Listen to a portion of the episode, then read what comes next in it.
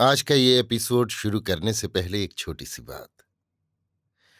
क्या आप भी अपना पॉडकास्ट बनाने की सोच रहे हैं? तो एंकर ट्राई कीजिए। ये पॉडकास्ट बनाने का सबसे आसान तरीका है। नंबर एक, ये फ्री है।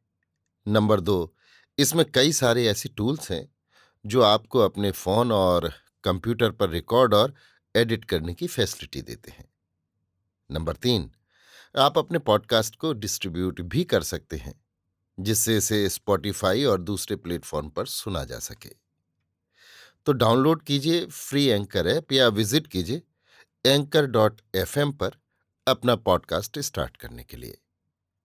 ये तो थी एक छोटी सी जानकारी, और अब शुरू करते हैं एपिसोड का सिलसिला। तो आज के एपिसोड में लीजिए सुनिए। आचार्य चतुर्सेन शास्त्री के लिखे उपन्यास, वयम रक्षा माह का तैतीसवां भाग दंड का रण्य मेरी यानी समीर गोस्वामी की आवाज़ में। रणशास्त्र और नीतिशास्त्र का महापंडित रावण जब दंडकारण्य और नैमिषारण्य में अपने सबल सैनिक सन्निवेश स्थापित कर चुका और समूचे भरत खंड और आर्यवर्त एवं देवभूमि में अपने राक्षसों के जाल फैला चुका तो वो अपने नाना सुमाली को लंका का प्रबंध सौंप, एकाकी ही अपना परशु हाथ में ले, चुपचाप छद्म वेश धारण कर भरत खंड में प्रविष्ट हुआ। प्रथम उसने दंडकारण्य में घूमना आरंभ किया। इस महावन का नाम महाकांतार भी था। यह अति दुर्गम वन था। इसका प्राकृत सौंदर्य भी अपूर्व था। वन में बड़े बड़े पर्वश्रृंग झरने, झील और नदी नाले थे। दक्षिणारण्य में अभी तक दंडकारण्य ही ऐसा स्थान था, जहाँ बहुत विरल वस्ती थी तथा जहाँ राक्षसों का प्राबल्य था। यहीं रावण की बहन सूर्पनखा खरदूषण तथा चौदह सहस्त्र राक्षस सुभटों के साथ रहती थी।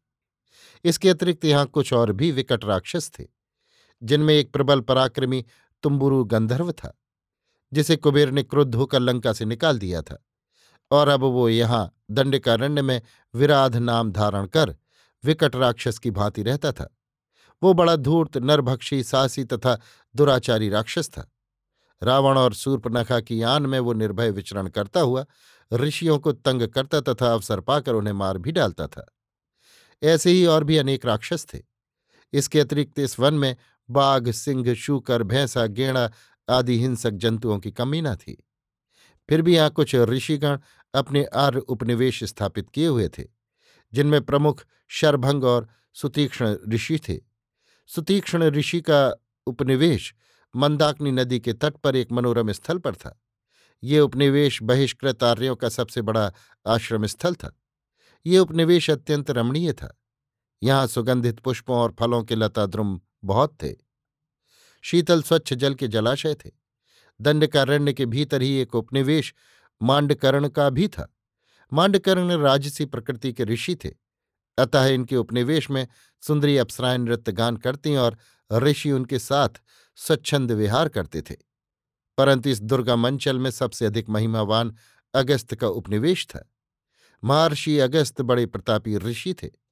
अगस्त के आश्रम के पास ही उनके भाई का भी उपनिवेश था। वहाँ के सभी जन उनकी अगस्त के समान ही प्रतिष्ठा करते थे। यो तो ये सभी ऋषि राक्षसों से लड़ते झगड़ते रहते थे। पर अगस्त ने वीरतापूर्वक अनेक राक्षसों का वध कर डाला था, जिनमें वातापी और इलवल प्रमुख थे। इससे अगस्त का आतंक राक्षसों पर भी था। आजकल जहाँ नासिक है, उसी के इधर उधर पंचवटी के निकट ही अगस्त का उपनिवेश था। पंचवटी में ही विंता के पुत्र शैनवंशी गरुण के भाई अरुण के पुत्र जटायु का उपनिवेश भी था, जो गोदावरी के तट पर एक मनोरम स्थान पर था। ये स्थान प्राकृतिक सौंदर्य से ओतप्रोत था। वहाँ अनेक पर्वतीय गुफाएँ थीं। इन गुफाओं में अनेक ताल, तमाल, खजूर, कटहल, आम, अशोक, तिलक, केवड़ा, चंपा, चंदन, कदम्ब, लकुच, धर्व, अश्वकर्ण, खैर, शमी, पलास और बकुल के सघन वन थे। वहाँ हंसों, सारसों और जलकुक्कुटों का कलरव परिपूर्ण रहता था। रावण ने भी अपनी बहन सूर्पनखा के नेतृत्व में दंडकारण्य में एक उपनिवेश स्थापित किया था। यद्यपि वास्तव में वो था सैनिक सन्निवेश। ये राक्षस केवल अपनी संस्कृति का प्रचार बलात् करते और वहाँ के लोगों को राक्षस बनाने की चेष्टा करते थे। रावण की आज्ञा युद्ध करने की न थी। इसी कारण यद्यपि यहाँ खरदूषण चौदह हज़ार राक्षसों के साथ रहते थे, परंतु वे लोग लड़ते भिड़ते न थे। केवल ऋषियों के यज्ञ में आकर बलि मांस बलात् डालते, उन्हें पकड़ ले जाते। उनकी बलि देते तथा नरमांस खाते थे। रावण दंडकारण्य की सुषमा पर मोहित हो गया। इस समय शरद ऋतु बीत गई थी और हेमंत आ गई थी। परम रमणीय गोदावरी के निर्मल जल में रावण स्वच्छंद विहार करता और वहाँ की स्वस्थ वायु में स्फूर्ति लाभ करता था। इस समय वहाँ वन उपवनों की शोभा भी निराली हो रही थी। सूर दक्षिणायन थे। ये काल हिमालय की ओर बढ़ने योग्य न था। वहाँ की वायु समशीतोष्ण थी। हेमंत में रात्रि अधिक अंधकारयुक्त हो जाती है। रात्रि का समय भी दिन से बढ़ गया था। चंद्रमा का सौभाग्य भगवान भास्कर ने हरण कर लिया था। कोहरे तथा पाले के कारण पूर्णिमा की रात्रि भी मलिन धूमिल सी प्रतीत होती थी। वन प्रदेश की शस्त श्यामला भूमि सूर्य के उदय होते ही सुहावनी प्रतीत होने लगती थी। इस समय सूर्य आकाश पर चढ़ जाने पर भी चंद्रमा के समान प्रिय लगता था। मध्यान्ह का सूर्य भी प्राणियों को प्रिय होता था। जल इतना शीतल हो गया था कि गजराज प्यास लगने पर जब अपनी सूण जल में डुबाते थे, तब तुरंत ही बाहर निकाल लेते थे। जल के पक्षी जल के समीप बैठे हुए भी उसमें चोंच डालने का साहस नहीं कर सकते थे। शीत के कारण वन में फल मूल की कमी हो गई थी। नदियाँ कोहरे के कारण ढकी सी दीख पड़ती थीं।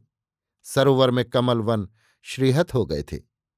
रावण इन सब प्राकृत दृश्यों का आनंद लेता तथा छद्म वेश में ऋषियों के उपनिवेशों में आता जाता मतलब की बातों की खोज खबर लेता रहता था।